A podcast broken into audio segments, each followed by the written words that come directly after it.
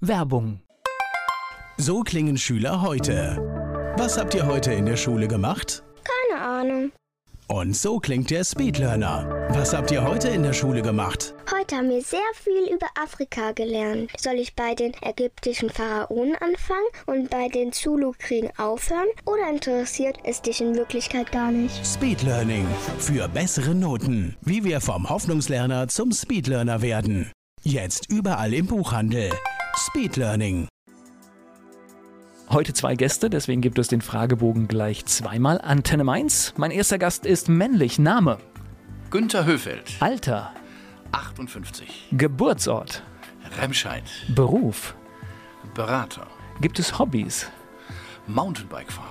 Oh, also sportlich. Gibt es sowas Ja. wie ein Lebensmotto? Lebensmotto, sei der du bist und werde der du sein kannst. Wow, das wird öfter gebraucht, ne? Das, das saß jetzt so. so, so. Das kam so aus der Pistole geschossen, hätte ich fast gesagt. Ja, das hat sehr viel mit Identität zu tun, ja, mit Entwicklung, mit Leben zu tun, ja. Die Menschen, die mit dir zusammenarbeiten, mit denen du zu tun hast, was meinst du, was sagen die über dich? Was macht dich aus? Woran erkennt man dich? Oh, die sagen, dass ich sehr gut zuhören kann, dass ich sehr feinfühlig auf sie eingehen kann, dass ich ja auch sehr, wie soll ich sagen, dass ich sie einfach so nehmen, wie sie sind und auch so stehen lassen kann, wie sie sind. Das gefällt ihnen. Das, das höre ich immer. Und dann kommen wir zum zweiten Gast und der ist weiblich. Name, Karin Döller-Höfeld. Alter, Ich bin gerade 60 geworden. Beruf, Beraterin und persönliche Begleiterin. Hobbys? Musik, singen vor allen Dingen, aber auch Musik hören. Aber auch wandern, mit dem Hund spielen, Ich glaub- Natur. Ich glaube, den Geburtsort habe ich gerade unterschlagen, ne? Geburtsort, Offenbacher Main. Offenbacher Main, okay. Äh, Gibt es sowas wie ein Lebensmotto? Ja, das Leben in Fülle leben. Auch sehr gut hier. Das ist ja hier gleich die tollen Botschaften am Anfang. Und auch an dich die Frage, was meinst du, die Leute, die mit dir zusammenarbeiten, was sagen die über dich? Was macht dich aus? Woran erkennt man dich? Gute Frage. Ich glaube, dass sie mich für introvertiert halten, aber auch im positiven Sinne, dass ich eine gewisse Tiefe habe, dass ich nicht oberflächlich bin, sondern die Dinge gerne durchdenke und auch nicht so schnell bin, was zu sagen, aber dann hat Substanz. Ich spreche gleich weiter mit Karin Deller-Höfeld und Günter Höfeld. Ein Ehepaar hier zu Gast bei Antenne Mainz. Karin Döller-Höfeld und Günter Höfeld sind hier zu Gast. Wir haben viel zu besprechen. Wir fangen jetzt mal so ein bisschen an in Remscheid. Ist es nur die Geburtsstadt oder ist da mehr passiert? In Remscheid, naja gut, das allererste, was da passiert ist, als ich einmal auf einer Fortbildung war mit einem ja, alten Opel RS stand da drauf, das war der Zeitpunkt, als wir uns ja kennenlernten. Da hörte ich noch, wo kommen Sie denn her? Und ich, aus dem Pinkelpott des lieben Gottes. Und sie, also meine heutige Frau, oh, der Kerl hat Humor, der gefällt mir. Also da muss ich total jetzt dran denken, weil also da bin ich schon äh, groß geworden mit sehr viel Regen, mit sehr viel, naja, wo die kleinen Kinder mit Regenschirm geboren werden, bergisches Land letztendlich auch so Herz am rechten Fleck, klare Kante, harte Sprache auch, aber Herz am rechten Fleck. Ja, die Remscheider, die Remscheider, was ist da sonst Ich habe noch? gar keinen, also normalerweise, ich komme gebürtig auch aus Nordrhein-Westfalen und Ja. man hat zu vielen Regionen ein Bild. Bei Remscheid, mir fällt ehrlich gesagt nichts ein. Also Bergisches Land hilft mir ein bisschen, Ja. aber mir fehlt so das Bild. Wie sieht das Stadtbild aus? Oh, das Rathaus hat einen Löwen, also schon auch. Nicht um meinen Vater zu retten, aber Weiland. Warmes Wasser, Weiland Geiser. Okay, Das sagt ist der was. Hauptsitz Haben- in, in was Remscheid. jetzt, ja. Was macht deine Kindheit, deine Jugend in Remscheid aus? Meine Kindheit, Ja. ganz schön heftige Kindheit. Also die, wenn ich ehrlich bin, die heute eigentlich ich nicht mehr haben würde. Aber man kann sie ja nicht aussuchen, die eigenen Eltern auch nicht. Eine Krankenhauskarriere macht mich aus. Also als ich fünf war, also das war so 1966, der 4., 14. Oktober 66, da kam ich mit einer Nephrose, also einer Nierenerkrankung, pünktlich zu meinem Geburtstag, den ich damals schon vorbereitet hatte, mich gefreut habe, kam ich ins Krankenhaus. Ich war vorher noch dann eben am Vormittag mit der Mutter beim Kinderarzt, sollte eine normale Routineuntersuchung werden. Und dann begann eine insgesamt 16-jährige herausfordernde Nierenerkrankung, eine Nephrose. Und pünktlich zum fünften Geburtstag, ja, das war auch in Remscheid, in der Fabricius-Klinik damals. Also sehr, sehr prägend, diese Zeit sehr, dann. sehr, sehr, sehr, Und das hat wahrscheinlich Einfluss auf alles, auf die Schulzeit. Das hat Einfluss bis auf das, was ich letztendlich auch heute mache. Also, ja, ja. Das heißt aber, diese Krankheit war sehr lange, im Prinzip bis ins Ja. junge Erwachsenenalter. Ja, ja, also vom 5. bis zum 21. Lebensjahr und vom 5. bis zum 16. Lebensjahr, also elf Jahre lang, war das Krankenhaus mein zweites Zuhause. Also ich war mehr im Krankenhaus als in der Schule. Und dann war der Teil zumindest dann gut, dass man sagen kann, die Gesundheit war wiederhergestellt oder Ja, dann war es so, dass die Ärzte gesagt haben, entweder der Junge behält diese Krankheit, also diese Nephrose, Versagen von beiden Nebennieren ein Leben lang, oder aber er wird im Rahmen einer verspäteten Pubertät dann wieder gesund. Das schleicht sich aus und das ist dann eben mit, ja, mit so 2021 noch passiert. Und dann war Ruhe im Karton. ah, ziemlich spät, ne? hätte auch ein paar Jahre früher kommen können. Ne? Ich wäre sehr dankbar gewesen, wenn die Achterbahnfahrt also deutlich kürzer gewesen wäre, ja. Aber manchmal sind es die Erfahrungen, die letztendlich dann im Leben viel, viel ausmachen, auch wenn man in Ja, dem ja. Moment sagt, Ja, ja. ich brauche es nicht. Ja. Ja, ja. Also in Krisen, sag ich mal so, ne, in Krisen können Berufungen geboren werden. Ich mache jetzt eine üble Überleitung. Noch eine harte Kindheit in Offenbach oder was? Ich glaube, das sprengt jetzt hier den Rahmen. Nein, ich habe ansonsten in Obertshausen bei Offenbach habe ich eine relativ normale Kindheit verbracht. Meine Mutter war Schulleiterin von der Grundschule, mein Vater war erst bei der Polizei, dann auf dem Sozialamt, dann aber auch früh pensioniert und hat uns immer schön Mittagessen gekocht. Ich war Einzelkind. Sehr modern für die damalige Zeit. Das war ziemlich modern. Meine Mutter hat quasi Karriere gemacht und mein Vater war zu Hause. Heute lächeln wir darüber, aber Mhm. das war nicht selbstverständlich. Das also stimmt. Frauen waren zu Hause zu der Zeit. Also Mhm. das habe ich noch in meiner Erinnerung. Ja. Das war tatsächlich Ja, ja. so. Das heißt, Offenbach war tatsächlich durch die Nähe Krankenhaus oder wahrscheinlich oder oder wie ist es dazu gekommen? Oh, das war, ja, genau. Ja, das okay, Krankenhaus also war in ganz, Offenbach. ganz, ganz, ja, ist ja manchmal ganz einfach. Deswegen, Ja. wo bei Offenbach natürlich auch speziell ist. Also ich glaube, es ist eine Stadt, die muss man, wenn man dort herkommt, auch wirklich lieben, Ja, also weil der Charme gewohnt. ergibt sich nicht, wenn man dort ist. Genau, wir haben da nie gewohnt und meine Eltern kommen auch ursprünglich ganz woanders her. Mein Vater aus Berlin und meine Mutter aus der Nähe von Berlin und hat Spreewald-Verwandtschaft und so weiter. Also eigentlich ganz anders und deshalb habe ich nie Hessisch zu Hause gesprochen, weil meine Eltern das nicht angenommen Ist jetzt haben. nicht so schlimm, oder? nee. Ich Diale- kann so busy, wenn ich will. Ja, also Dialekt ist immer tatsächlich, ich merke, dass wenn man hier in den Dörfern unterwegs ist, natürlich sehr hilfreich, wenn das jemand so kann Mhm. und sich damit integriert.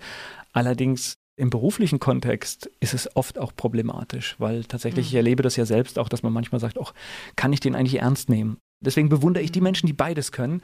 Das finde ich eigentlich mit das Schönste, Ja. wenn man sich so richtig reingeben kann, aber dann, wenn man es braucht, auch abschalten kann. Manche Ja. können es. Ja? Also meine Mutter hatte wirklich Probleme, manchmal die Kinder zu verstehen. Sie war dann irgendwo im Rottgau oder noch weiter hinter im Hinterland und die Kinder haben Sätze losgelassen, da hat sie wirklich nicht verstanden, was die sagen. Also da han ich Sotze oder sowas, das hat sie nicht nachvollziehen können. Da brauchte sie quasi immer einen Dolmetscher dann.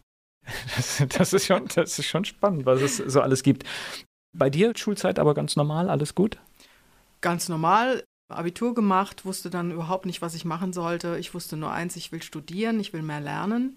Und das waren drei Möglichkeiten im Prinzip. Der Journalismus hat mich gereizt, Biologie hat mich gereizt als Studium und der ganze Bereich Pädagogik. Und das wurde dann alles nacheinander auch tatsächlich wahr. Ich spreche gleich weiter mit Karin Deller-Höfeld und Günter Höfeld. Sie sind seit vielen Jahren verheiratet und haben einige Tiefen und Höhen in ihrem Leben gemeinsam erlebt und darüber spreche ich mit Karin Döller-Höfeld und Günter Höfeld hier bei Antenne Mainz. Wer war denn hier der bessere Schüler? Ach du Schreck. Meine Frau. Meine Frau. Ich habe ich es immerhin geschafft, zwei Ehrenrunden zu drehen. Gut, eine sei mir vielleicht Können wir uns schon die Hand, da können, da können wir uns schon die Also- Hand geben. Also, das habe ich, auch hab ich auch geschafft. Ja. Also Ich habe eine Klasse wiederholt. Ja. Aber Äh, okay. freiwillig. Naja, eine krankheitsbedingt, eine faulheitsbedingt. Von daher habe ich dann zwei Ehrenrunden gedreht. War ein bisschen ärgerlich, weil meine beiden Schwestern, ich habe noch zwei Schwestern, sind eineige Zwillinge, drei Jahre jünger als ich. Die rückten dann verhältnismäßig nah an mich. Die drei, aus den drei Jahren wurde nur noch ein Jahr Abstand. Das hat mich dann ganz schön genervt. Ne? Aber gut, egal. Also mir war es egal. Mich hätte das auch nicht geschockt, glaube ich. Ich war einfach nicht, war noch nicht meine Zeit. Das war einfach so. Nach der Schule, jetzt hattest du ja diese Krankheit und Ja. das ist wahrscheinlich auch Einfluss auf, auf das Berufsleben, ne? weil man kommt irgendwie durch die Schule und hat viel Krankheitszeit gehabt. Hast du sofort Ja. gewusst, was du danach machst?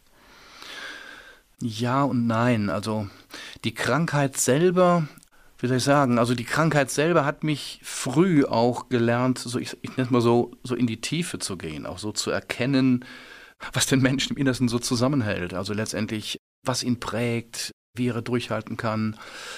weil ich hatte ja kaum Anschluss gehabt, hatte sehr viele was Zeit. heißt das, früher erwachsen werden oder was, was heißt das? Ja, ich sag mal so, also mich haben immer schon ältere Freunde interessiert oder wenn die Eltern dachten, der Kerl ist jetzt im Bett und schläft, von wegen, dann hätte er sich heimlich aus der Kiste geschlichen und den Erwachsenen bei ihren spannenden Gesprächen so zugehört und so.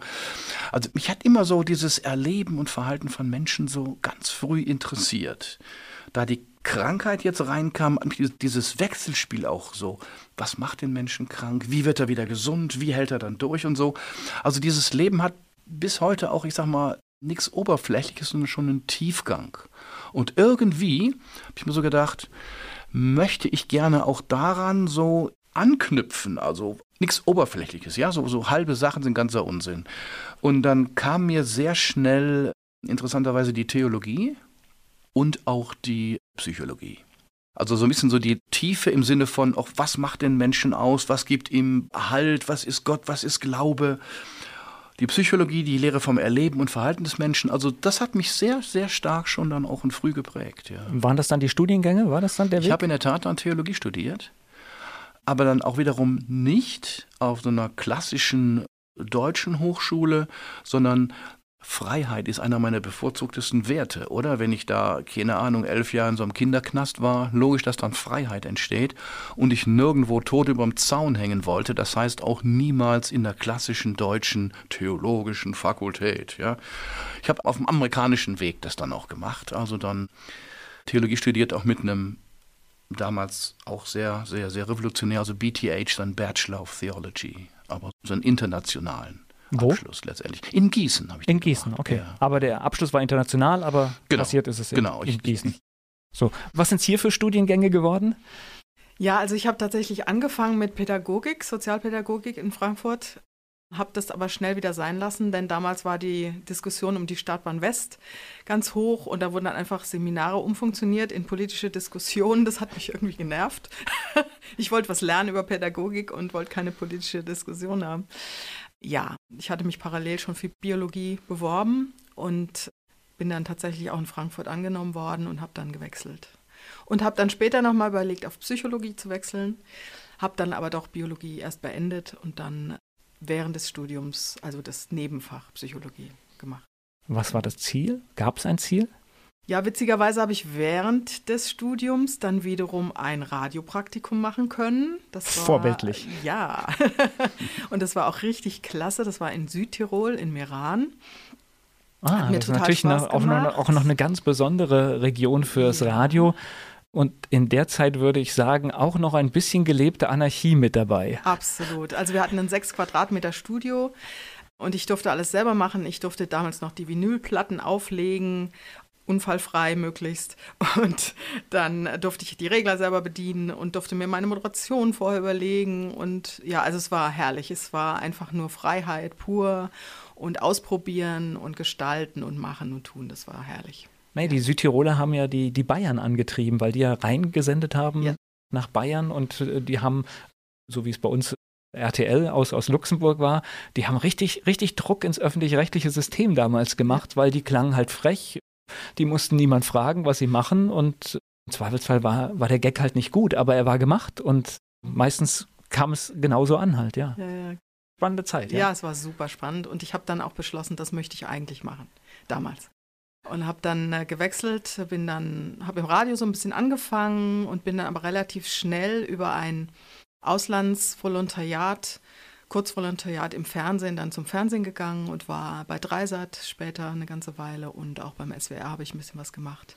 Wird es aber schon langweiliger, weil Fernsehen ist ja. ja schon schwieriger. Da muss man ja auf Bild und Ton achten und viel mehr und die Flexibilität ist nicht so da. Also sagen wir mal so, Radio finde ich einfach ist ein Bauchmedium. Das macht total Spaß, weil man wirklich auch alles selber machen kann, weitgehend. Und Fernsehen hat wieder andere spannende Herausforderungen. Also gerade dieses Bild und Ton zusammenbringen, das hat schon. Man was. kann natürlich eine Geschichte anders ja, erzählen. Ja. Es gibt Dinge im Radio, wir müssen irgend, wir müssen Gesichter, wir müssen irgendwas im Kopf erzeugen, ansonsten funktioniert das nicht. Das gibt Sachen, da geht das schwer. Da ist natürlich Bild hervorragend, ja. ja. Genau. Und ich durfte also nicht nur Beiträge machen fürs Fernsehen, sondern auch tatsächlich moderieren ein paar Jahre lang in so einem kleinen Privatsender im Deutschen. Wow. Hat Spaß gemacht. Also alles, alles ausprobiert und getestet. Genau. Privat, bis ich dann gedacht privat hab, und öffentlich-rechtlich. Also besser kann es doch gar nicht laufen, ja? ja, bis ich dann gedacht habe, ach nee, das ist es nicht für mein ganzes Berufsleben. Aber auch das ist okay. Ich finde, es gibt für alles eine Zeit und vielleicht war das halt einfach so, ja. Mhm. So, jetzt müssen wir mal schauen. Was ist es denn geworden? Theologiestudium? Naja, ich. Naja. Ähnlich wie bei meiner Frau. Ich wollte Psychologie machen. Damals hatte ich aber eine Herausforderung. Psychologie hatte Numerus Clausus damals 1,0, der Günther hatte nur 2,2. Note etwas suboptimal für Psychologie. Jetzt ist es dann nicht geworden. Es ist also in der Tat dann erstmal vier Jahre, also Theologiestudium gewesen. Es ist parallel aber immer wieder, und das ist fast eine Parallele hier zu meiner Frau, es ist die Medienwelt geworden. Das heißt, ich habe parallel auch damals schon zur Abi-Zeit habe ich geschrieben und bei der Abi-Zeitung mitgewirkt. Radio hat für mich immer eine faszinierende Bedeutung und auch Wirkung gehabt, so dieses unmittelbare, ganz nah am Menschen, mit der Sprache spielen. Dann habe ich im, damals nannte man das so Vordiplom, also auf der Hälfte des Studiums, dann ist der Großteil alle in irgendwelche Gemeinden abgewandert, weil sie alle Pastoren werden wollten, ich nicht. Ich habe gesagt, so, jetzt gehe ich und mache ein kurzes Volontariat in der Schweiz.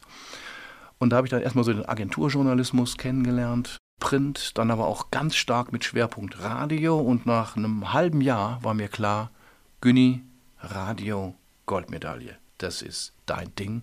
Und dieser Weg ging dann auch nach dem Studium dann eben auch so weiter, dass ich dann sehr stark eben mit dem Radio dann auch, ja, mich mehr und mehr angefreundet habe. Nach dem Studium dann in der Tat noch, noch so ein klassisches Volontariat Köln, nicht weit weg. Köln, das war damals dann WDR das oder war was? der WDR. Ja. Das war der klassische. Aufgrund der fehlenden ja. Alternativen war es der WDR. Der, ja, das war, war, war gut. Also das war schon, war herausfordernd. Also das war echt hart. Also damals so ein so ein besten Ausleseverfahren, das war schon. Das, das war waren, waren viele Bewerber auf wenige Stellen. Ja, das ist ja. heute nicht mehr, nicht mehr ganz so heftig. Also heute suchen ja. sie manchmal schon, aber damals war es so, dass tatsächlich das war ein Lottogewinn. Das war, ja, und, und das war schweißtreibende Arbeit, also ohne Witz. Also wir hatten, wir hatten einen Monat lang täglich echt acht Stunden Test.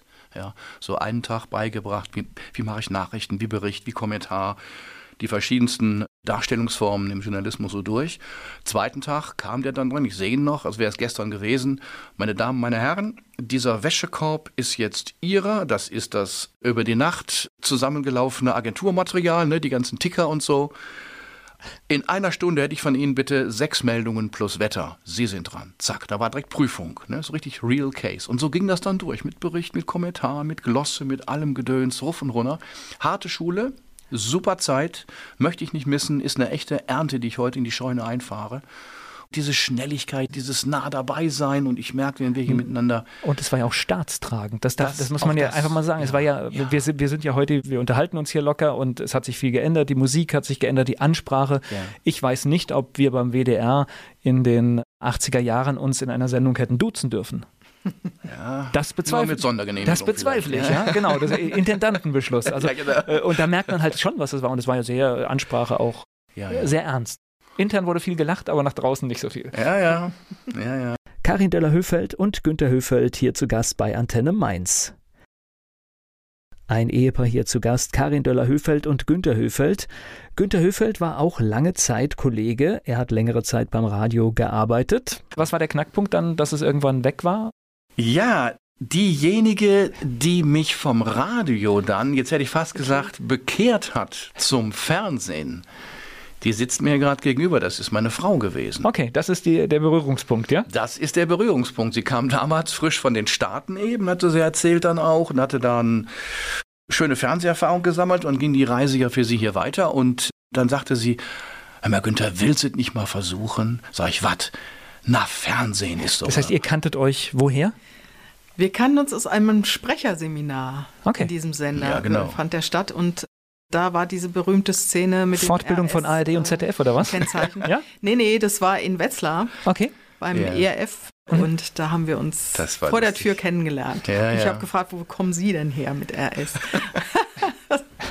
Aus dem Pinkelpott des lieben Gottes, ja. Genau. Naja, wir hatten ja damals noch die ganzen Beiträge, die hast du ja noch selber gesprochen. Das heißt, da brauchst du noch eine Sprecherausbildung und die haben wir dann auch gemacht. Und ja, und da haben wir dann nicht so viel von der Ausbildung mitgenommen, aber uns kennengelernt und, und, und uns sozusagen mitgenommen. Naja, und dann hat sie mich echt bekehrt. Ne? Und dann habe ich gesagt, okay.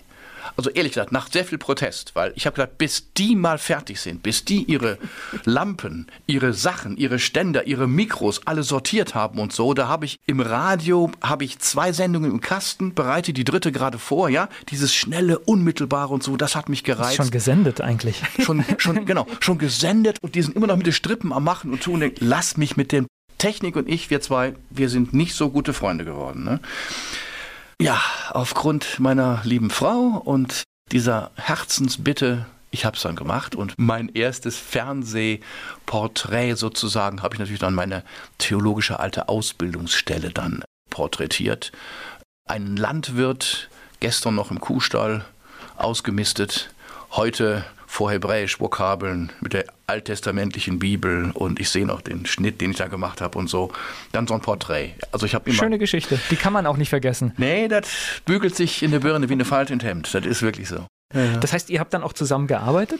Wir haben auch zusammen gearbeitet, wir haben auch redaktionell zusammengearbeitet. Damals mhm. haben eine Sendung gestaltet und verantwortet in diesem Sender, in dem Privatsender. Ja, es war eine schöne Zeit merke ich immer mehr. Wenn ich jetzt so drüber rede, man redet ja selten. Ja im, im Nachgang, Im Nachgang ist natürlich immer vieles schön, weil es verklärt sich natürlich auch vieles. Das ist so. Das jetzt, jetzt, jetzt sagen wir mal ganz leise den Namen des Privatsenders. ERF. Achso, die machen, ich kenne die nur aus dem Radio jetzt tatsächlich. Ja, die jetzt, machen ja. hauptsächlich Radio schon immer, aber es gab auch eine Zeit, da hatten sie tatsächlich einen eigenen Fernsehsender. Das war mir jetzt gar nicht bewusst. Lerne ich jetzt hier als alter Medienhase noch Dinge, ja. ja. CNBC Super Channel unter anderem haben wir damals noch schöne, genau. schöne, schöne äh, Talksendungen gemacht und sag, ja, das war klasse. War Die eine Sendung hieß Brückenschlag. Das weiß ich. Mama mia. Gleich geht's weiter im Gespräch mit Karin Deller Höfeld und Günter Höfeld. Sie sind verheiratet und arbeiten auch schon viele Jahre gemeinsam und eine Zeit lang auch gemeinsam beim Fernsehen. Karin Deller Höfeld und Günter Höfeld hier zu Gast bei Antenne Mainz. Das heißt, das habt ihr eine Zeit lang zusammen gemacht? Ja. Ja, ja, ja. genau. Redaktion zusammen. Ich habe moderiert mit einem anderen Kollegen zusammen. Jo. Das war schon spannend. Mhm. Ist schon verrückt, ne? Also Bilder werden wach hier. Bei mir läuft gerade ganz viel Kino im und Kopf. das, war alles, das war in Wetzlar alles? Das war in Wetzlar alles Wetzlar, und das war ja in den 80ern und ich erinnere mich noch an ein Foto, wo ich, also da sah ich aus, als wäre ich explodiert mit meinen Haaren. Das war ja damals die Zeit mit den Dauerwellen und ich konnte da auch nicht umhin, mir eine Dauerwelle machen zu lassen und das sieht heute furchtbar aus. Aber das war damals so. Die, die 80er, Schulterpolster. Die 80er waren so und erschreckend ist, dass manche Sachen wiederkommen. Das ist eigentlich ja. das Unvorstellbare. Jetzt wart ihr irgendwie in Wetzlar. Da wart ihr jetzt schon zusammen, ja? Ja. Wie seid ihr denn hierher gekommen? Dem Auto. Ja, das ist der Klassiker. Aber was war der Impuls? Also, also der Impuls war, dass etwas passiert ist, was man sich so erträumt, zumindest als Journalist. Ich saß in meinem Büro in dem kleinen Privatsender und dann rief das ZDF an und oh, hat gefragt, wir planen eine neue Sendung bei Dreisat und hätten Sie Interesse mitzuarbeiten. Also das ist ja was, was einem sonst nie passiert. Ich hatte da mal ein Praktikum gemacht, die kannten mich von daher ein bisschen. Aber trotzdem passiert sowas ja nie. Und ich war hellauf begeistert natürlich und habe gesagt, ja klar, logisch, mache ich. Und ich bin gleich Mann da. Zog mit.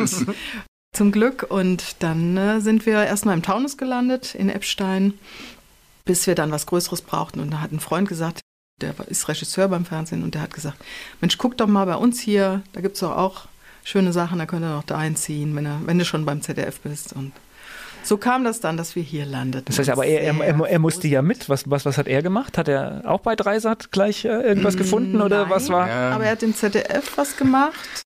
Mensch Mama, Mama, ne, hieß das, glaube ich. Ja, Mensch Mama. Ja, ich hatte halt nicht das Glück, dass da ne, so, eine, so ein Anruf kommt und würzte nicht und so. Ich habe mich total gefreut für meine Frau. Gut, mein Leben auch ohne Anruf war halt ein bisschen, ein bisschen härter. Ich bin ich bin beim Fernsehen geblieben, man ahnt es vielleicht nicht, aber aus diesem Bekehrungserlebnis und diesem einmaligen Porträt sind dann zehn Jahre geworden. Also ich habe dann auch nicht richtig reingefuchst, reingearbeitet, war aber dann ein freier Autor, freier Realisator und das heißt aber auch dann hier nach Mainz kommen, ja. beworben, versucht ja. Ja, reinzukommen und es hat auch geklappt. Ja, für verschiedene auch Produktionsfirmen auch gearbeitet, also so dieses, also fester, fester Freier letztendlich auch ja, für den Südwestrundfunk ganz viel gemacht damals. Vielleicht gibt es heute noch volle Kanne Susanne oder so, dieses, oder, oder ARD-Buffet, glaube ich. Da ist das Ding, gibt es ja noch. Ne? Wie auch immer. Wie auch immer. Also so Service- und Ratgebergeschichten. Ja, und bis ich dann später auch das noch machen konnte, was so mein, ja, meine Herzenssache ist, sprich Porträts. Ja, mit Menschen zusammen verschiedensten Menschen und dann Puzzlestückchen gesammelt, Film gedreht und dann und Geschichte erzählen oder was? Geschichte erzählt und dann und am allerliebsten waren wir einfach Profisportler, weil ich selber auch von dem Bereich her komme und dann habe ich Fußball, Eishockey und auch Kunsttonen habe ich dann dort Profisportler begleitet, ja. Okay, das ist natürlich ein Traum, ne? oder? Das war richtig, richtig klasse. Das war ein echter Traum, der in Erfüllung ging. Und es macht so einen Spaß, wenn du erlebst, du bist hier so der richtige Fisch im richtigen Becken, zur richtigen Zeit mit den richtigen Leuten. Du krabbelst saugern aus dem warmen Bett. Und du kommst auch an eine Perspektive dran, die halt nicht jeder sieht. Ne? Ja, genau. Das ist, wenn man jemanden mit der Kamera begleiten genau. darf. Manchmal erlebt man auch Situationen, die möchte man nicht erleben, ja? Ja, das, auch das, ja. Ja, weil auch man das. sieht natürlich dann auch das Rauf und Runter, ja. Das ist, ja, ja, dieses Biografische, dieses Lebensbiografische und dann da so. Ja, das hat mir Spaß gemacht. Oder noch schlimmer ist, ein, ein Mensch, den man bewundert hat und man kommt ihm zu nahe und merkt, hey, ist gar nicht so toll, ne? Ja, genau. Ja, genau. Solche, solche Geschichten, ja, ja. so Helden der Kindheit oder sowas. Ja, ich habe auch gelernt, die soll man noch nicht treffen. so, was macht ihr denn heute? Heute ist es kein Fernsehen, oder?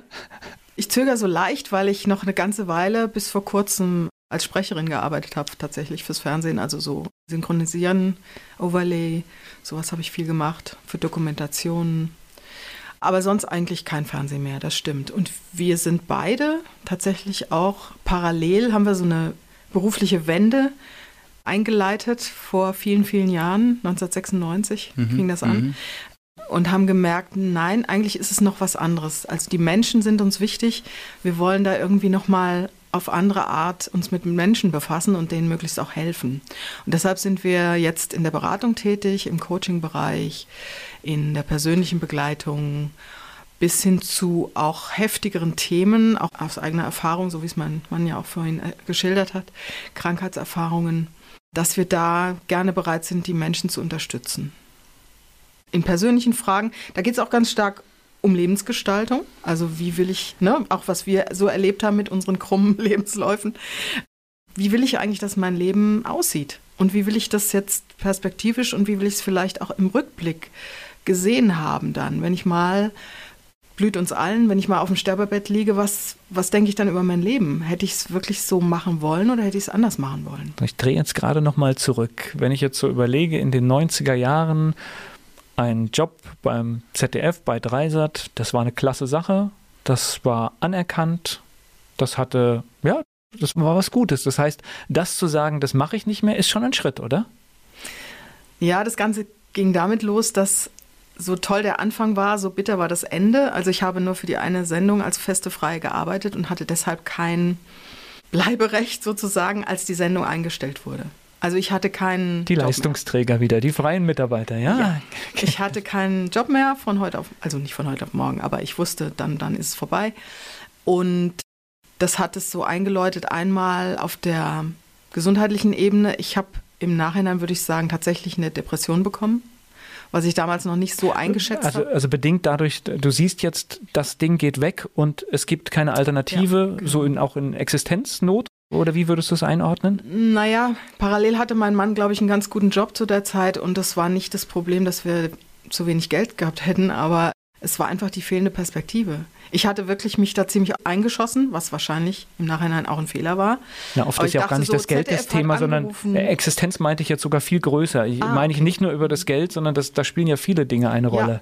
Absolut. Ja? Also mein Lebenstraum war zerstört. Vielleicht kann ich es ein bisschen dramatisch so sagen, ja? ja. Es war wirklich so. Ich hatte gedacht, ja, das geht jetzt so mein Berufsleben lang weiter. Ich bin im ZDF, ich mache da Karriere, kann was Gutes tun, wie auch immer. Und das war mit einmal wieder Boden unter den Füßen, der buchstäbliche dann weg. Okay, das heißt, da braucht man auch einen Moment, um sich zu finden, ne? Ja, und bei mir waren es schon ein paar Monate. Also es ging nicht so schnell, leider, bis dann eben ein guter Freund, der auch im Fernsehen arbeitet, gesagt hat, du guck mal, wir suchen hier und bei der Gesundheitssendung suchen wir Leute im SWR. Schau mal, ob das was für dich ist. Und das war gut. Da habe ich mich dann wieder berappeln können. Netzwerke, hilfreich, ne? Ja, gute Freunde, Netzwerke, absolut, ja. Ja, und du hast das quasi beobachtet ne? und hast mit ja, ja, Mitleiden war das dann angesagt. Beobachtet auf der einen Seite und ja, auch gerade intensiv gelauscht, weil bei mir hat es dann auch richtig reingeregnet, sage ich jetzt mal im Leben. Das war also 1999 und zwar Also wo du eine Herzscheidewand hast, habe ich heute Gore-Tex.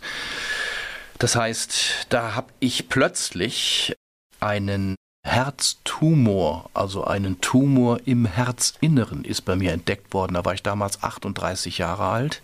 Ich habe das noch nie gehört, hört sich jetzt für mich sehr selten ist an. Ist selten. Okay. Alle sechs bis sieben Millionen Mal einmal bis heute. Und ich hatte ein bisschen Heuschnupfen, kriegte Luftnot, Erkältung, dann ist die Erkältung abgeklungen. Ich denke, jetzt muss er wieder Sport machen. Ich kam 20 Meter weit, ich habe geschnauft wie eine Dampfwalze. Ich habe gedacht, geh mal zum Arzt. Da ist was nicht in Ordnung mit dir. Der Arzt röntgt meine Lunge, guckt sich das Lungenbild an und sagt, schleunigst zum Kardiologen, hier stimmt was nicht. Sofort hier. Nun, das war Freitagnachmittag, ist keiner da gewesen. Mit Verdacht auf Herzmuskelentzündung kam ich dann am 1.10.1999 hier in die Notaufnahme der Uniklinik in Mainz und dann ging das Schlag auf Schlag. Einen Tag später haben sie dann eben diese fremde Struktur im Herzen entdeckt, also ein Tumor in beiden Herzvorhöfen, 11 cm lang, 300 Gramm schwer im Endstadium. Herzscheidewand durchgetrennt und die Operation musste dann sofort unmittelbar äh, gemacht werden. Gleich geht's weiter im Gespräch mit Karin Della Höfeld und Günter Höfeld.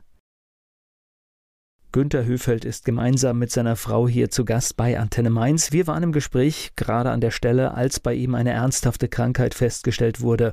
Was ist denn nach der Diagnose passiert? Dann kam der Sonntag, der 3. Oktober 99 und da versammelten sich dann so die, ja ich sag mal so die Elite an meinem Krankenbett einen Tag vor dem Montag, dem großen Tag der Operation. Und die sagten mir, Herr Höfeld, wir tun unser Allerbestes, aber ob sie morgen überleben, wissen wir nicht. Und da war ich 38. Wir haben uns verabschiedet, meine Frau und ich, am Krankenbett. Und das war für mich mit die härteste, herausforderndste Zeit. Es gab auch nur einen, der die Expertise hatte, das Know-how hatte. Das war jetzt Professor Oehlert, damals der Chef der Kardiologie hier der Universität. Der hat mich dann auch operiert in zwei großen Operationsgängen, hat eine Dreiviertel Nierenschale voll so galertartiger Masse rausgeholt und mir dann diesen Dacron-Patch, also dieses, dieses Gore-Tex da eingesetzt. Und ich habe überlebt. Und das meine ich wortwörtlich, Gott sei Dank habe ich da überlebt. Und das war ein tiefer biografischer Bruch in meinem Leben. Und für mich auch der Zeitpunkt, dass ich dann gesagt habe, wenn du hier wieder heile rauskommst, dann gilt deine Aufmerksamkeit denen, die drinstecken. Und das war dann verbunden eben mit einem Wechsel. Also ich bin dann raus aus Radio und Fernsehen, dem Brot- und Buttergeschäft. Das heißt, Dinge, die vorher wichtig waren, sind schlagartig ja. nicht mehr wichtig. Ja, das Leben läuft ab. Du springst dem Tod nochmal von der Schippe und du bist ein anderer. Du bist ein anderer. Das Leben kriegt eine ganz andere Bedeutung nochmal. Ja, solche, solche theoretischen Worte wie wofür lebe ich Sinn und, und all das ganze Zeug, das wird sowas von existenziell, also das wird, das wird zur Herzenssache. Und das, ja, das ist es auch letztendlich heute. Und das, das habe ich dann wahrgemacht. Das, hätte mich das vor 21 Jahren gefragt. Ja, ich habe jetzt am 4. Oktober letzten Jahres meinen 20-jährigen Geburtstag gefeiert, also das Überleben. Und hätte mich das vor 21 Jahren gefragt, ist gesagt, hier eines Tages, ich nie mehr Fernsehen, sage ich, was? Never ever. Ich mache das hier forever and today, weil das macht Spaß, das macht Bock. Ich dachte, ich, das wär's. Nee, aber ist es nicht. Ja, dann bin ich raus und dann ist das entstanden, was bis heute, also auch meine Frau und mich eben auch, was wir machen, eben, dass wir Menschen im, in Umbruchssituationen, aber jetzt auch schon in, ja, in so Ausnahmesituationen, sage ich jetzt mal, ja, da gibt es viele, dass wir die da begleiten und dass wir dort ein Wegbegleiter sind auf Zeit. Ich habe dann in der Zeit auch noch Psychologie studiert. Und, äh, er, ja. er, geht, er, geht, jetzt hier schon äh, wieder über in, was alles gekommen ist, was passiert ist. Was hast du denn empfunden? Das ist ja, du standst ja dabei, du kannst ja eigentlich gar nichts machen, ne? Man wird auf einmal Zuschauer und sieht, dass irgendwie ja gar nichts mehr so sein kann wie vorher. Ja, also ich hatte vorher schon öfter mal, wenn wir so zusammen im Bett lagen und ich hatte meinen Ohr so auf seiner Brust, dann habe ich öfter mal gedacht, komisch, das Herz hört sich merkwürdig an. Ich weiß nicht, ich kann es nicht erklären. Ich wusste ja so viel darüber auch nicht, aber ich habe öfter gedacht, komisch, da ist was nicht in Ordnung. Habe ihn immer so gedrängelt, geh doch mal zum Arzt. War ja natürlich dann, wie es oft bei Männern ist, nicht ja, der Männer Fall. halt, ja. bis es dann eben zu diesem denkwürdigen Freitag kam, wo es ihm ganz schlecht ging und wo der Arzt gesagt hat, nee, Notaufnahme, jetzt können wir jetzt nicht mehr warten. Ne? Und für mich war das ein absoluter Ausnahmezustand natürlich auch. Ich bin erstmal mit in die Klinik und dann war um halb elf oder elf kam noch die eine Ärztin, glaube ich, ne, an dem Freitagabend ja, in der Nacht ja, extra ja, nochmal ja. an und hat einen Ultraschall gemacht und hat es eben entdeckt, diesen Tumor. Danach bin ich halt nach Hause und konnte aber auch nicht wirklich schlafen. Bei mir stapelte sich das Geschirr. Ich hatte damals, glaube ich, keinen Geschirrspüler oder ich kam nicht dazu, den einzuräumen. Ich weiß es nicht mehr.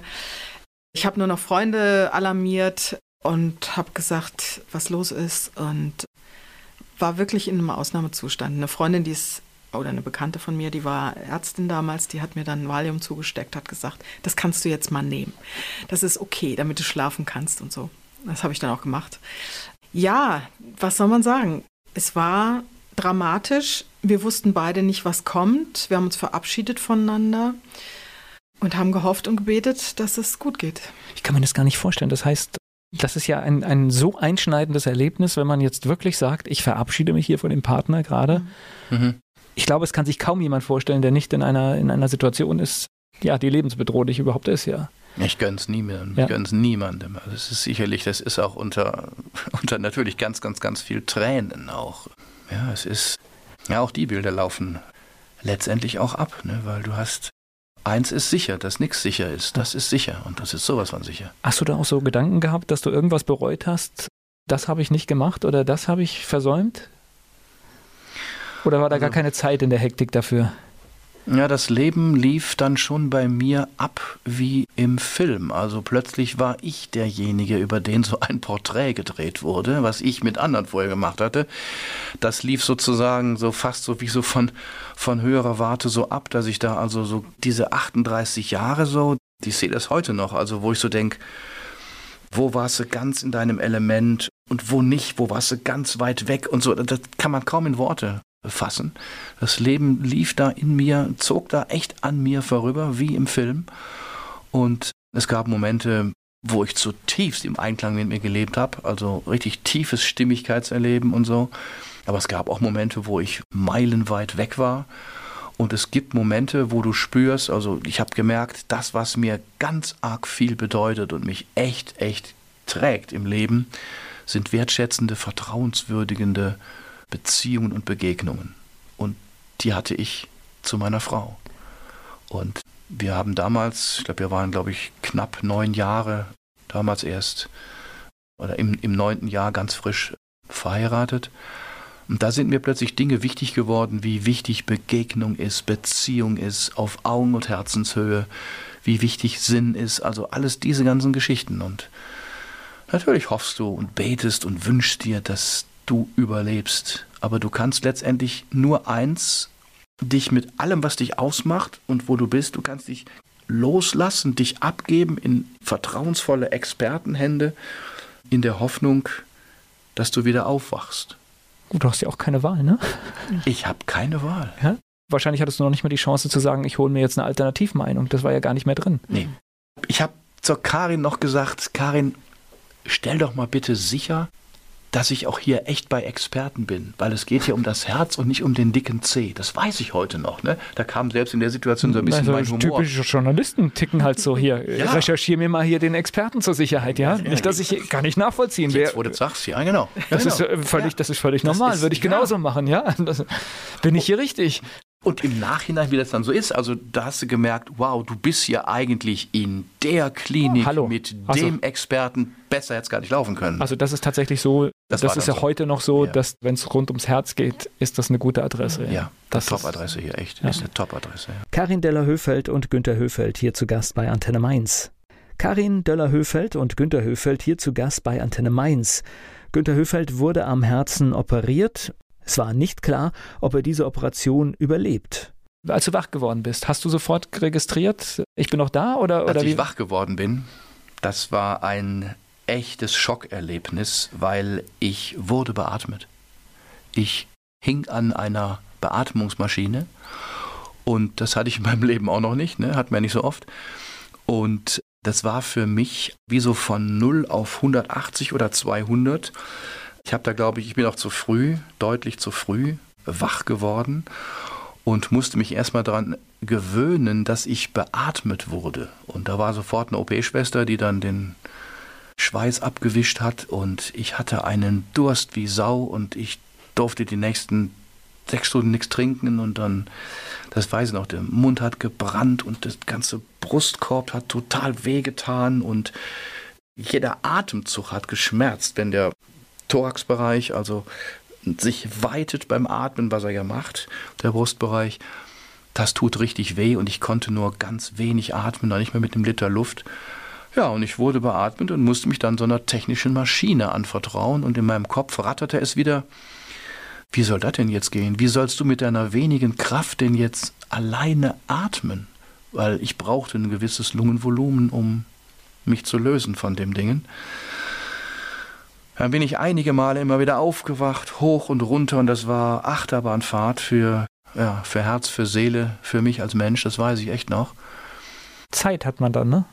Da hast du sehr viel Zeit, ja. ja.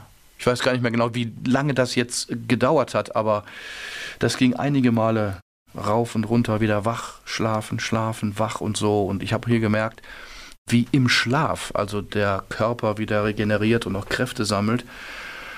Ja, und irgendwann hat sie dann mal, ich hatte eine Top-OP-Schwester, die mich dann so am Arm fasste und sagte, wir zwei, wir packen das, ich, ich helfe Ihnen, das kriegen wir hin. Das hat mich sehr getröstet. Das sind die richtigen Leute. Ja. Wann ist bei dir irgendwie die Erleichterung gekommen? Naja, ich war mit einer Freundin vor dem OP-Raum und. Wie lange hat die überhaupt das, gedauert? Ich weiß es nicht mehr, vier Stunden okay. oder so. länger. Oder länger? Ich weiß ich müsste nicht. mal im OP-Bericht nachlesen. Das waren, ja. ja. Also ich würde jetzt auch tippen, dass vier Stunden ist ja fast Ah, das war schon, das, das wäre so ein Turbogang gewesen. Also was ich heute weiß im OP-Bericht, also dass ich der Klassiker, also an der HLM, also an der Herz-Lungen-Maschine auch gehangen habe und dass es zwei Operationsgänge gewesen sind. Und Gut. Mhm. Ist auch wurscht. Lange. Die Vergangenheit ist vergangen. genau. Also, ja, Zeit war in dem Moment auch nebensächlich. Also ich saß Naja, wenn man wartet, ist es gar nicht so nebensächlich. Oder das macht dann ja verrückt, oder? Du wartest ja ständig wie in einem schlechten Film darauf, dass jetzt irgendwie der Mann in dem Kittel kommt und sagt, also ist alles gut gegangen. Oder keine Ahnung, irgend sowas. Also ja, das, das, arbeitet doch in einem, oder? So war es auf jeden Fall. Und ich war so dankbar, dass die Freundin sofort gesagt hat, ich komme mit, keine Frage, ich stehe dir zur Seite. Und was mir auch sehr geholfen hat, dass sie gesagt hat, wir können auch einfach zusammen beten, wenn du möchtest. Und ich muss sagen, ich habe das vorher und vielleicht sogar auch nachher nie mehr so intensiv erlebt, was das bedeutet, beten zu können. Also, dass man sich an Gott wenden kann, an jemand, der über allem steht, ja, der hier nicht irdisch gebunden ist sozusagen. Und das war so tröstlich, dass man das dann auch noch zusammen machen kann weil sonst war ich ja die ganze Zeit alleine. Das ganze Wochenende musste ich mit allem allein klarkommen. Also das hat mir total geholfen und sie blieb auch die ganze Zeit, bis dann tatsächlich der Arzt rauskam und gesagt hat, es ist alles gut gegangen. Und ich auch schon vorher das Gefühl hatte, ja, oder, oder sogar so ein, wie so ein inneres Bild, ja, es ist alles gut gegangen. Und das, das war klasse, das so zu erleben. Das war ich sehr, sehr, sehr dankbar. Gibt es keine Worte für. Also hier hatten wir beruflichen Einschnitt und jetzt hier einen ganz heftigen gesundheitlichen Einschnitt. Wann kam dann jetzt wirklich die Abkehr zu sagen, jetzt ist Schluss, jetzt machen wir was anderes? Wann war der Startpunkt? Bei mir kam ja dann erst einmal gut ein bis anderthalb Jahre Heilungsverlauf. Also das Herz musste wieder auf eine normale Größe schrumpfen. Das war ja dreimal so groß. Und ich habe mich dauernd dann auch hier an die Brust gepackt. Das nennt man so Fremdeln, weil du hast ein Organ oder da ist was, das ist nicht deins. Da ist was Fremdes in der Brust und der Körper spürt das. Der Einschnitt war dann, was mich angeht, sofort. Also ich bin. Äh, du bist ja noch richtig raus. Also beruflich bist du ja richtig raus eigentlich, oder? Volle Kanne. Ja. Du hast ja gar keine Kraft. Du hast, du musst es nochmal wieder neu leben lernen, sage ich jetzt mal. Und ich hatte ja dann auch nur eine Woche war ich dann zu Hause. Danach kam ich dann vier Wochen in die Reha. Da wurden dann auch durch sechs draus. Und dann danach, da hatte ich, da war ich erstmal so auf 40, 50 Prozent meiner Kraft, auch letztendlich auch wieder, also auch körperlichen Kraft über Radfahren, also nicht draußen, aber hier so drinnen, so ein klassisches Cardio-Training habe ich dann gemacht. Stück für Stück eben auch erstmal wieder also aufgebaut und ja, so ganz allmählich dann äh, diesen neuen Weg, also der, der Beratung, Begleitung dann Ganz zart, ganz vorsichtig, behutsam, aber doch sehr zielorientiert und stimmig eingeschlagen. Ja. Weil ich sag mal, das war ja die komplette Digitalisierungszeit der Medien, in der du raus warst. Du wärst auch in ein völlig neues Arbeitsumfeld, glaube ich, gekommen, wenn ja. du wieder zurückgegangen wärst. Ja, ja, ja absolut. Ja? Absolut. Von daher hat es vielleicht auch etwas, auch etwas Gutes gehabt. Ne, ja, weil, weil wenn ich einfach äh, überlege, was, was jetzt gerade Ende der 90er Jahre bis so Anfang, Mitte, Mitte der 2000er, was da passiert mhm. ist in den Medien, ist ja unglaublich. Das heißt, alles, was jetzt hier vor mir steht, das war ja damals in der Form gar nicht da. Das ja, genau. sah völlig anders aus alles. Genau. Karin Döller-Höfeld und Günter Höfeld hier zu Gast bei Antenne Mainz. Sie sind verheiratet, ein Ehepaar hier zu Gast bei Antenne Mainz, Karin Döller-Höfeld und Günter Höfeld. Nach einer schweren Krankheit von Günther hat sich im Leben beider einiges verändert. Von der Arbeit in den Medien ging es dann in die Selbstständigkeit. Hast du schön vorhin gesagt, ich wurde daran erinnert, so alles hat seine Zeit. Ja, und das ist so wichtig, dass ich dieses, was da vergangen ist, dann auch würdige, wertschätze. Na, wenn es eine gute äh, Zeit war, ist es ja Zeit war, genau, ne? ist es ja auch gut. Ja, selbst wenn es eine schlechte Zeit war, muss man auch mit klarkommen, weil ja. man kann es nicht mehr ändern. Ja. So, das heißt aber jetzt so richtige, gut, ihr hattet ja auch ein bisschen Erfahrung, aber es war dann richtige Selbstständigkeit, ja? Ja, ja. Wir waren ja ganz wenig Zeit angestellt, ne, beide. Ja, ich, wir ich, hatten immer nur also freie diese freie, Verträge. Okay, ja. ja, genau. Deshalb war es für uns jetzt nicht, was das angeht, so ein großer Umbruch, uns selbstständig zu machen als Berater und Coaches. Das kam alles über ein Seminar, was wir besucht haben das kam, war auch interessant, wie das zustande kam. Auf jeden Fall, wir haben die letzten zwei Plätze da erwischt und haben gewusst, hm. da wollen wir hin. Fügung. Ja, ja genau. wirklich. Genau. Genau. Ich würde auch Ganz sagen, genau. das war Fügung. Ja. Und das war so ein Seminar, das hieß damals noch etwas gestelzt Berufungsanalyse Intensivseminar. Das heißt jetzt, glaube ich, kreative Lebensplanung.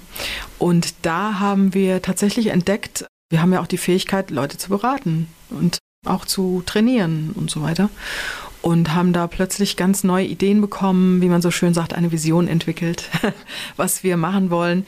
Und schon damals schwebte uns tatsächlich, ist ja schon lange her, ein sehr schöner Ort vor, wo wir das Ganze machen wollen. Also mir schwebte damals entweder auf einer griechischen Insel, so eine, wie heißen das, nicht Finca, sondern eben ja. entsprechend, ne?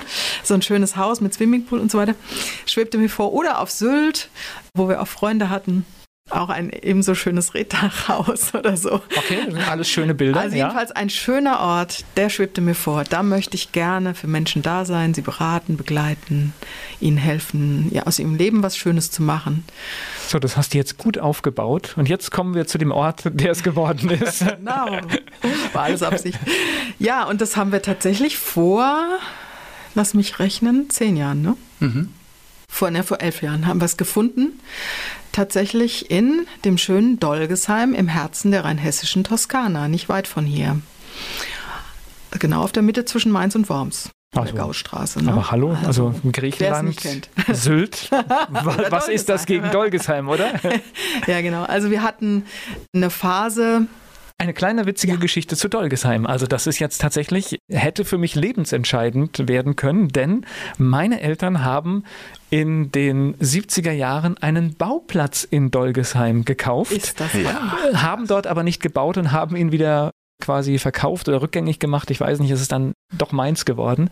Aber tatsächlich, das ist meine Verbindung ja, zu Dolgesheim. ja, wir hatten, wir hatten damals eine Phase tatsächlich, wo wir überlegt haben, also meine Mutter ist gestorben, ein Erbe wurde frei und wir haben überlegt, was machen wir jetzt konkret? Ne, wir waren zwar in Beratung und Coaching schon tätig, aber haben überlegt, wo soll das Ganze jetzt weiter stattfinden? Wir waren ja auch ganz ungebunden, ganz frei, wir haben keine Kinder. Und dann kam noch mal alles aufs Tapet. Wollen wir nach Berlin gehen? Wollen wir ins Allgäu gehen? Wollen wir nach Schottland gehen? Da haben Freunde gebaut und die haben gesagt, ein Bauplatz neben uns ist noch frei. Wollt ihr kommen? oder, oder, oder. Also es war wirklich alles offen. Und dann plötzlich sagte mein Mann irgendwann, weißt du was, lass uns doch hier bleiben. Hier ist es einfach so schön. Wir haben in Essenheim vorher gewohnt. Aber wenn ich das jetzt hier und höre, jetzt äh, Griechenland, Sylt, jetzt wird noch Berlin hinterhergeschmissen, Allgäu. Und das ist ja echt tatsächlich, ja, schöner kann man ja für eine Region nicht werben, wenn man dann ja. sagt, es ist, es ist Rheinhessen. Absolut. Also wir fühlen uns hier so wohl. Wir sind ja seit, weiß ich nicht, über 30 Jahren jetzt hier. Und das ist einfach wunderbar hier. Also wir lieben die Menschen hier, wir lieben den Wein, die Sonne, die sanften Hügel. Also ist alles einfach irgendwie schön. Karin Deller-Höfeld und Günter Höfeld hier zu Gast bei Antenne Mainz. Besuch aus Dolgesheim hier bei Antenne Mainz. Günter Höfeld ist gemeinsam mit seiner Frau hier zu Gast bei Antenne Mainz. So, was macht ihr jetzt in Dolgesheim? Ja, wir haben eben diesen ehemaligen Winzerhof gefunden vor elf Jahren und haben den erworben und der war zum Glück schon sehr schön hergerichtet. Also wir mussten gar nicht mehr viel machen mit. Wäre jetzt meine Frage gewesen. Gold. Es hat, es hat sich ja. jetzt gerade nach Arbeit angehört. Aber nee, gar nicht. Also okay. Also wir haben natürlich gemalert und so, aber oder malern lassen. Aber wir haben sonst eine sehr schöne Gartengestaltung vorgefunden und Mauern aus dem rheinhessischen Gold. Also das war alles wunderbar. Und wir hatten auch tatsächlich dann genügend Platz, zwei schöne Beratungsräume, wo die Menschen kommen können und in alleine oder auch in kleinen Gruppen, wo wir sie beraten können. Und wir machen auch Ausbildung. Tatsächlich seit vielen Jahren macht mein Mann schon Ausbildung zum systemischen Coach und Business Coach. Und das führen wir auch seit einigen Jahren bei uns weiter auf dem Hof und genießen das Leben. das heißt, Kunden kommen zu euch, genießen die Atmosphäre und ja. mit der Atmosphäre wird dann auch gearbeitet. Ganz genau. Also ich bin auch ausgebildete Achtsamkeitstrainerin und gehe sehr gerne zum Beispiel mit Menschen in unseren schönen Garten im Sommer. Und dann kann man da wunderbar die Übungen machen, die einem helfen, einfach achtsamer durch den Alltag zu gehen und nicht schon beim übernächsten Schritt immer zu sein, was ja heutzutage oft die Gefahr ist. Ne? Ich bin schon beim übernächsten. Aber eigentlich sollte man ja bei dem sein, was gerade ist. Und das kann man wunderbar da üben. Oder wir gehen in die Weinberge, machen da einen Achtsamkeitsspaziergang. Das ist schön. Das ist richtig gut. Na, ich glaube, Achtsamkeit ist eines unserer größten gesellschaftlichen Probleme. Und wenn wir wieder achtsam werden, glaube ich, dass sich viele Dinge, die heute hier in diesem Land auch schief laufen, ganz schnell wieder gut machen lassen. Ja, ja das sehe ich auch so. Ja, Absolut. weil das ist einfach Achtsamkeit mit sich selbst, aber auch mhm. im Umgang mit anderen Menschen und einfach auch mal zu schauen, was tut das, was ich gerade mache mit anderen. Das ist mhm. etwas, das stelle ich fest, das fehlt ganz massiv. Ja, das stimmt. Aber dafür sind wir ja da. Also bitteschön, Höfelshof in Dolgesheim. Du, du, hast auch noch ein Buch geschrieben, das hast du mir noch hier mit, ja, mitgegeben. Ne? Ja, lässt sich nicht vermeiden, okay. wenn man in die Tiefe geht. Und so, ne? Ist es dann auch hilfreich, wenn man einfach sagt, hier, ich habe jetzt so eine Zeit hinter mir, ich habe so ein Erlebnis, ich habe mich eigentlich schon verabschiedet, dass man das auch nochmal irgendwie festhalten möchte? Ja, interessante Frage. Also ich habe, das Buch hat mich sehr, sehr viel Kraft gekostet, weil es nochmal das eigene Leben und das Erleben und auch das Erlittene nochmal sozusagen ja, so ein bisschen aufgewühlt hat. Halbe Sachen sind für mich ganzer Unsinn. Das heißt, wenn ich was mache, dann möchte ich es auch echt richtig machen und das bedeutet, mir ist es echt ein, ein Herzensanliegen, so ist das Buch auch entstanden, dass ich Menschen ermutige, die jetzt eine Herzerkrankung, welcher Art auch immer, hinter sich hatten, Achterbahn gefahren sind, die sozusagen wieder mehr Leben ins Leben. Ne? Die brauchen dann so einen Wegbegleiter, sage ich mal so, auf Zeit. Und das Buch hat so 15 verschiedene Real Cases, aber jetzt hier also echte Beratungsfälle, aber anonymisiert, mit verschiedensten Perspektiven und liest sich dann so wie so ein Beratungsleitfaden, sage ich jetzt mal auch. Und ja, und das war mir einfach mit dem Buch ein Anliegen, dass dieses wichtige Thema Herz, also wir sprechen hier so von der Psychokardiologie, dem Zusammenspiel zwischen Herz und Seele, ja, darüber was zu schreiben, darüber was zu publizieren, meine eigene Geschichte sicherlich auch damit reinzubringen und denen aber wichtige Hilfen, Instrumente, Tipps an die Hand zu geben, wie sie eben ja, diesen Schicksalsschlag in ihrem Leben verarbeiten, um wieder mehr Lebensfreude, wieder mehr Wohlbefinden, Lebensqualität in ihr Leben hineinbekommen. Eure Geschichte, macht das auch was mit der Partnerschaft? Geht man dann nochmal sorgsamer um? Ja, auf jeden Fall. Ich kann auch manchmal ganz schön grantig sein, meinem Mann gegenüber. Aber nach der Herzgeschichte fällt mir das schneller auf und ich entschuldige mich schneller und Gut, man wird ja aber auch tatsächlich ja nur grantig, wenn man auch eine emotionale Beziehung zu jemandem hat. Ansonsten passiert das ja eigentlich auch nicht, ja. ne? Oder zumindest nicht so. Ja, aber es ist schon so, ich möchte es eigentlich nicht, weil er mir so kostbar ist und weil er mir so wieder geschenkt wurde nochmal so habe ich es empfunden, dass ich ihn eigentlich nicht verletzen will. Und wenn es dann doch passiert, dann komme ich ganz schnell wieder halt, an. Ja. Also ich habe jetzt den Eindruck, der kann ein bisschen was noch ab, oder? Das kann er, das kann er. Also ist jetzt mein, mein Eindruck, ja. Er kommt aus dem Bergischen Land.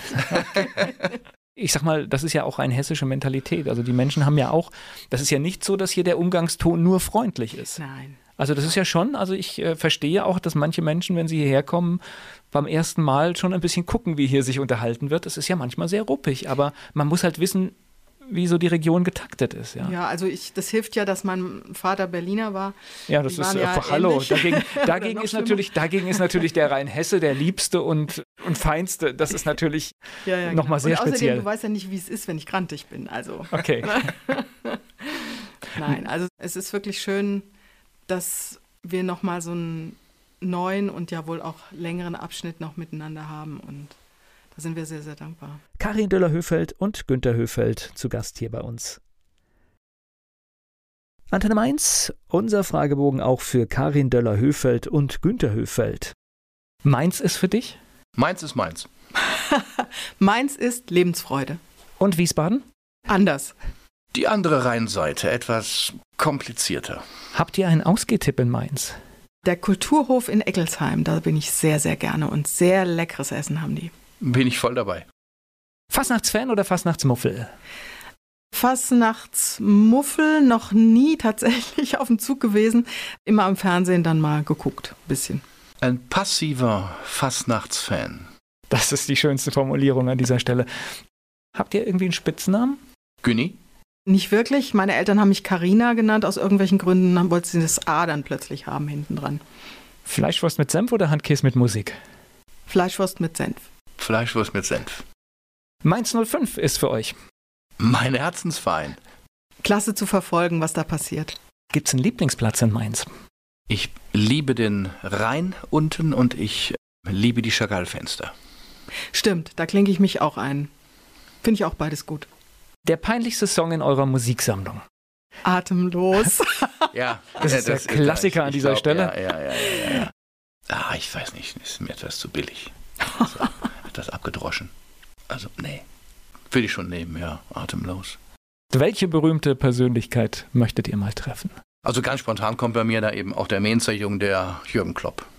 Also mir kommt tatsächlich Bill Gates. Ich fände ihn spannend zu treffen und mit ihm auszutauschen über seine Aktion, die er jetzt auch karitativer Art, was er da macht. Finde ich spannend. Und gleich geht's weiter im Gespräch mit den beiden Karin Döller-Höfeld und Günter Höfeld.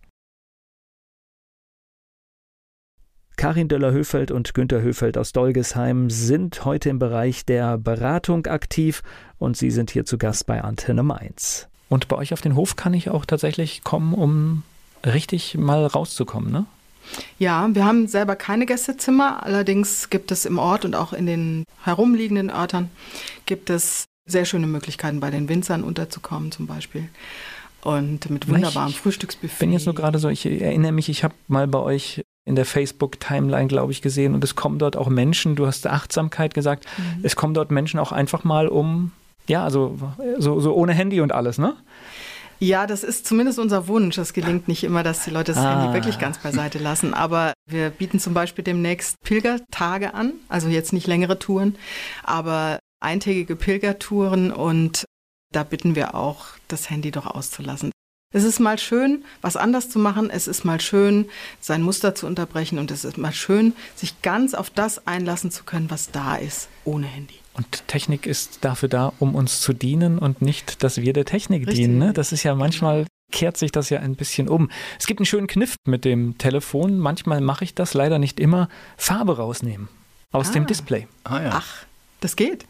Ja, also kann man, kann man einstellen. Und es verliert, wenn man den ganzen Tag auf einen Schwarz-Weiß-Monitor schaut, Mhm. verliert es sowas von an Attraktivität. Es ist unglaublich. Also tatsächlich, ich empfehle, ich empfehle jeden Tag, ein, einen Tag mal Smartphone schwarz-weiß und man kriegt eine neue Einstellung zu dem Gerät. Man sieht auch diese roten Ja. Dinger nicht, die einem sagen, da sind jetzt wieder so viele Messages Ja, gekommen, ja. weil es ist schwarz-weiß. Das ist ein guter Tipp. Das Ja, gebe ich weiter. ist, ist leider nicht meiner, aber er ist gut. Macht Deswegen nix. muss man ihn auch weitergeben. Ja. Das ist einfach echt eine, wirklich eine gute Geschichte, um zu sagen, wenn ich schon merke, ich komme da nicht von los, man macht es extremst mit einem einfachen Kniff unattraktiv. Cool. Sehr Und man gewinnt cool. wieder ein Stück zurück seiner Freiheit. Ja, absolut. Ja. Was sind das für Menschen, die zu euch kommen?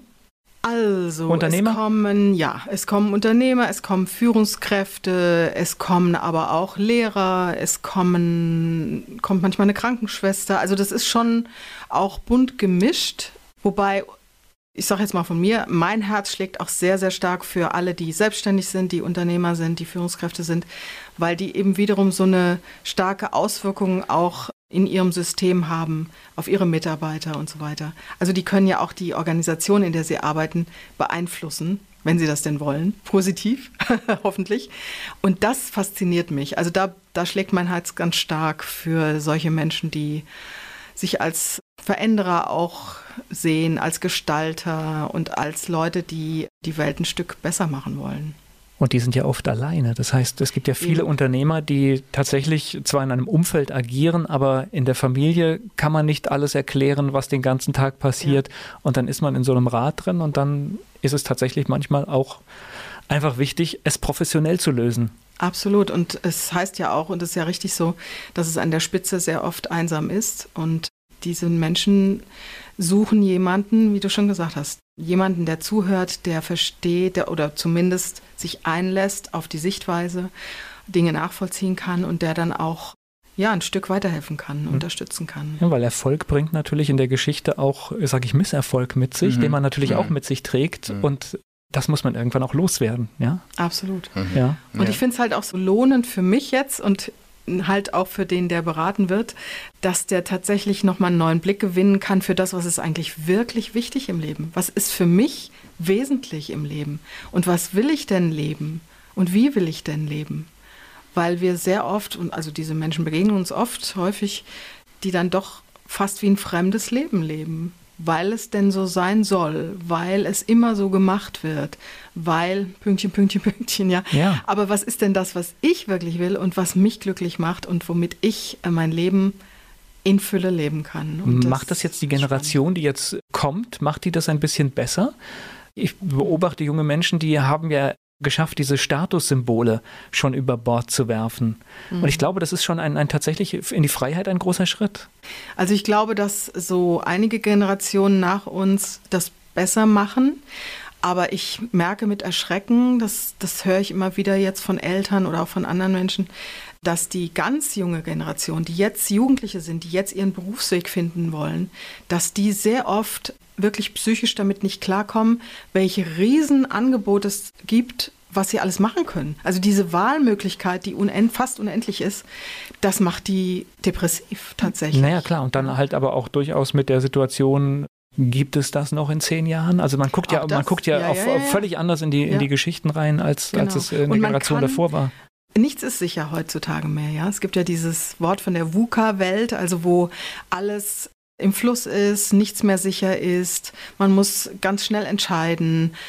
Und gerade diese Ungewissheit kann sie wirklich fertig machen. Und auch da versuchen wir zu unterstützen und Angebote auch zu machen, wo Menschen auch mal drüber nachdenken, gibt es vielleicht noch mehr, was wichtig ist, was man nicht anfassen kann? Ja, was vielleicht über uns ist, was wir nicht in der Hand haben. Vielleicht auch sowas in Richtung Spiritualität und Glauben neu zu entdecken, ja? Was spricht mich da an oder wo kann ich mich da annähern, dass ich von außen auch Kraft bekommen kann und nicht nur aus mir immer wieder Kraft irgendwo herholen soll. Weil das überfordert ja auch oft, ja. Das ist ein schönes Schlusswort, ne? Mhm. Oder hast du noch was anzufügen? Ja, als ich meiner Frau gerade gelauscht habe, ich wurde gerade daran erinnert, wenn so Widrigkeiten einem im Leben erwischen, dann wissen wir heute eben auch aus der sogenannten Resilienzforschung, ich kann wachsen an Widrigkeiten. Und dieses Thema Wachsen an Widrigkeiten, da gibt es so fünf große Wachstumsbereiche. Interessanterweise sind auch genau das nochmal so die Themen, mit denen Menschen kommen, die dann heute so in der Krise sind, ohne die jetzt zu detailliert auszuführen, aber das sind so fünf Punkte. Das eine ist, ich kriege einfach nochmal wieder neue Lebenslust. Also das Leben auch mit seiner Vergänglichkeit und seinen Herausforderungen wird mir nochmal neu kostbarer. Ich lerne das Leben nochmal neu wertzuschätzen. Das zweite ist, ich kriege einen neuen Blick für das, was ich kann, was meine Stärken sind, meine Fähigkeiten und Fertigkeiten sind, auch mit denen ich geschafft habe zu überleben. Ein dritter Punkt ist, ich bekomme nochmal ein neues Gefühl für stimmige, sinnhafte, neue Möglichkeiten, die mich im Leben eben auch erwarten. Weil mich sowas Hartes erwischt hat, mache ich mich jetzt auf die Suche nach Neuem, was dann stimmen kann. Ein vierter Punkt ist, der die wahren Freunde sind, erkennst du oft in der Krise, wer da zu dir hält. Mhm. Also diese Suche nach positiven Beziehungen und Begegnungen, nach vertrauenswürdigen, verlässlichen, tragfähigen Begegnungen und Beziehungen auf Augen- und Herzenshöhe. Und der vierte Punkt, ganz interessant, ist das ganze Thema, was man heute so nennt, Spiritualität. Selbst überzeugte Atheisten, also die von Gott nichts wissen wollen, wenn die durch so eine fette Krise gehen, existenziell tief, machen sich auf die Suche nach etwas außerhalb ihres Lebens. Also da eben nochmal jetzt auch ein spirituelles Bewusstsein, was sie da prägt. Also so diese fünf sogenannten Wachstumsfaktoren. Also ich kann an Krisen und durch Krisen lernen zu wachsen, wachsen an Widrigkeiten. Und Hilfe holen zur Not. Und Hilfe holen zur Not. Ich bedanke mich für das Gespräch. Vielen Dank an dich. Herzlichen Dank. Werbung. So klingen Schüler heute. Was habt ihr heute in der Schule gemacht? Keine Ahnung. Und so klingt der Speedlearner. Was habt ihr heute in der Schule gemacht? Heute haben wir sehr viel über Afrika gelernt. Soll ich bei den ägyptischen Pharaonen anfangen und bei den Zulu-Kriegen aufhören? Oder interessiert es dich in Wirklichkeit gar nicht? Speedlearning. Für bessere Noten. Wie wir vom Hoffnungslerner zum Speedlearner werden. Jetzt überall im Buchhandel. Speedlearning.